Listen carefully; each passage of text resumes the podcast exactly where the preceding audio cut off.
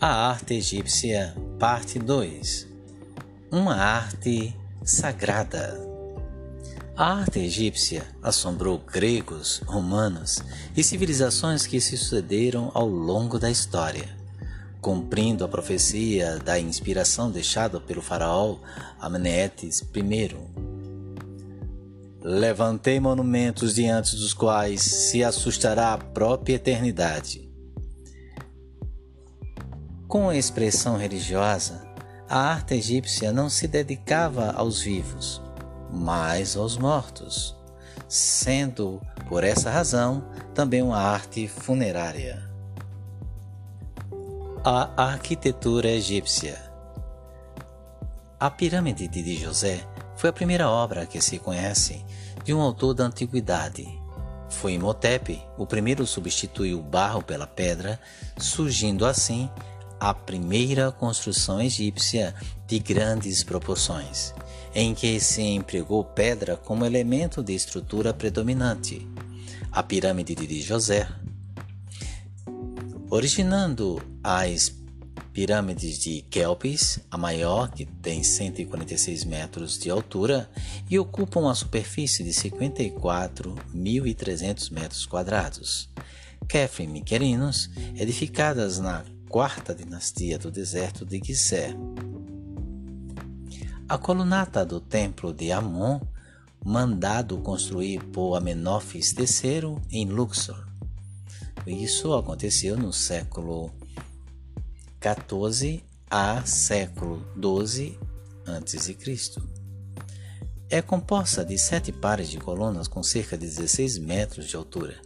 Cada capitel representa uma flor de papiro. Monumento de Abadul Simbel. Em 1960, quando se iniciou a construção da moderna represa de Assuá, que elevou o nível das águas do Nilo para formar o lago Nasser, surgiu um problema.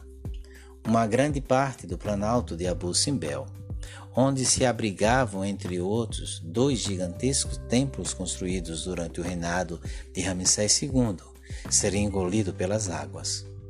A resolução deste problema foi extraordinária. Os templos foram seccionados em 1036 enormes blocos, pesando de 7 a 30 toneladas cada, numeradas e transportados por um ponto mais elevado, fora do alcance das águas.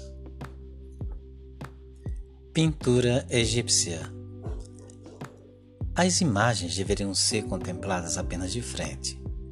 O uso das cores, Exemplo: a água tem que ser representada sempre por azul ou com linhas negras em zigue-zague. O corpo dos homens em marrom e das mulheres em amarelo. As figuras eram postas no mesmo plano ou superpostas, ou os personagens importantes apareciam em tamanho maior. A pintura teve que se a ver com o problema de reproduzir as três dimensões sobre uma superfície que só tem apenas duas.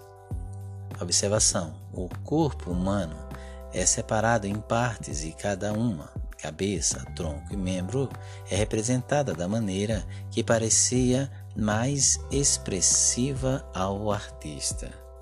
Como vemos, por exemplo, no, na capela funerária de Tutmés III. Lei da frontalidade. Animais e vegetação representam a natureza.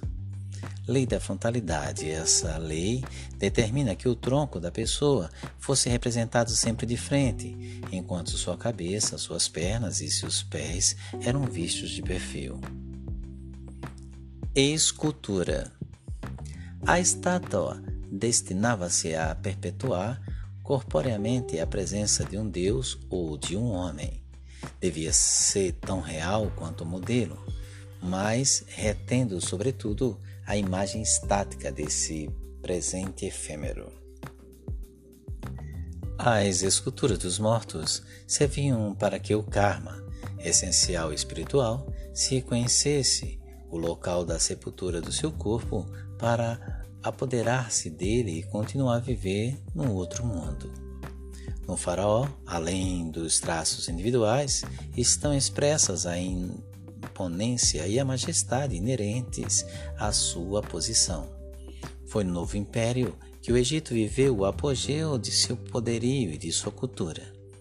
As mais conservadas são os templos de Karnak e Luxor, ambos dedicados aos, ao deus Amon.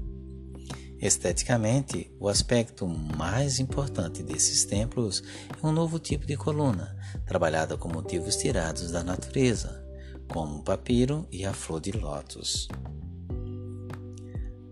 O Novo Império, de 1580 a 1085. A arte egípcia Orivesaria. Orivesaria a maestria e beleza são suficientes para testemunhar a elegância e a ostentação das cortes egípcias. Os materiais mais usados eram o ouro, a prata e a pedra. As joias sempre tinham uma função específica, de talismã, a exemplo dos objetos elaborados para os templos e as tumbas. Os ourives também colaboravam na decoração de templos e palácios revestindo muros com lâminas de ouro e prata, lavados contendo inscrições, dos quais restaram apenas o testemunho.